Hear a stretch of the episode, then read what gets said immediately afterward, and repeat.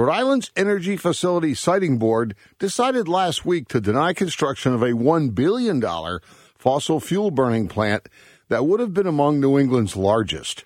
The three member regulatory panel made the decision after a four year debate among manufacturers, environmentalists, and energy experts. There was an element of NIMBY, the familiar not in my backyard syndrome, that lurks over sudden changes just about everywhere in New England. The plan was bitterly opposed in Burrillville, where residents believed a huge development was being foisted upon their rural, wooded community.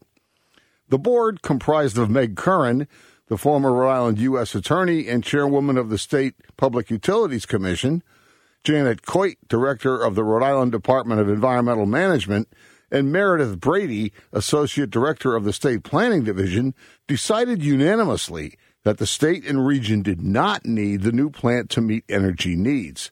The board cited a drop on wholesale energy prices as evidence that New England is not facing a shortage of electricity supply.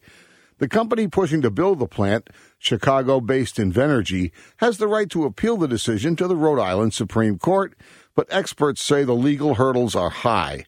Company executives have not said what they will do a coalition of manufacturers and large energy users lobbied for building the plant, and the building trades unions, whose members build such large and complicated structures, also favored it. Those supporting the plant score New England's lack of political will for energy sources to replace outdated power plants, such as decommissioned nuclear facilities and the shuttered Brayton Point coal fired plant on Mount Hope Bay. Opponents and environmentalists believe it would have been wrong, given the reality of climate change and global warming, to build a new fossil fuel facility that could be a white elephant in just a few years. They assert that renewable energy sources, including wind and solar generated electricity, are fast becoming cheaper than traditional fossil fuel burning plants. Energy planning is often fraught.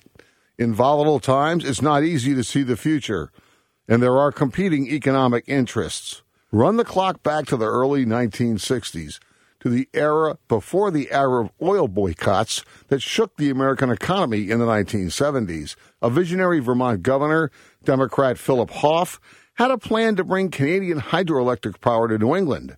Under the proposal, his state would have owned the power, which would have made Vermont a major exporter of electricity.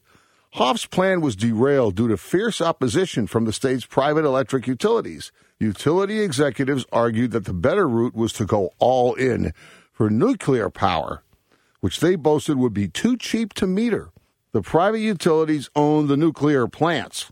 After Hoff left office and the 1978 Three Mile Island accident occurred, a later Vermont governor, along with Rhode Island's then governor Joseph Garrahy, would support bringing Canadian hydro to New England. National policy also plays a role. In the 1970s, Democratic President Jimmy Carter famously installed solar panels on the White House roof. His Republican successor, Ronald Reagan, pulled them down.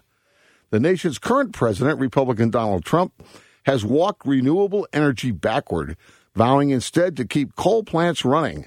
Carter has recently been involved in a solar project designed to provide half the electricity needed in his small hometown of Plains, Georgia.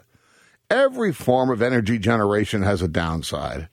Residents of Vermont and New Hampshire decry the visual pollution of large transmission lines that slice through mountains to bring electricity to cities in Massachusetts and Rhode Island. Big Canadian style hydroelectric plants flood the ancestral lands of native people. Wind turbines have been questioned by the fishing industry, and large scale solar farms have been opposed as neighborhood blight and for taking land better used for farming or open space. Yet a warming planet has brought a new urgency to seeking renewable energy. Richard Sedano is a former utility regulator and founder of the Regulatory Assistance Project, which assists states and companies in energy efficiency projects. Sedano says killing the Burrillville project is likely to spur New England to seek more renewables and work harder on making homes and buildings more energy efficient. This new reality is why Rhode Island must pay close attention to ensuring that new buildings, such as the millions in upcoming school repairs, meet strict energy standards. and that Rhode Island and Massachusetts continue to support the nascent wind industry. As the bumper sticker says, there is no planet B.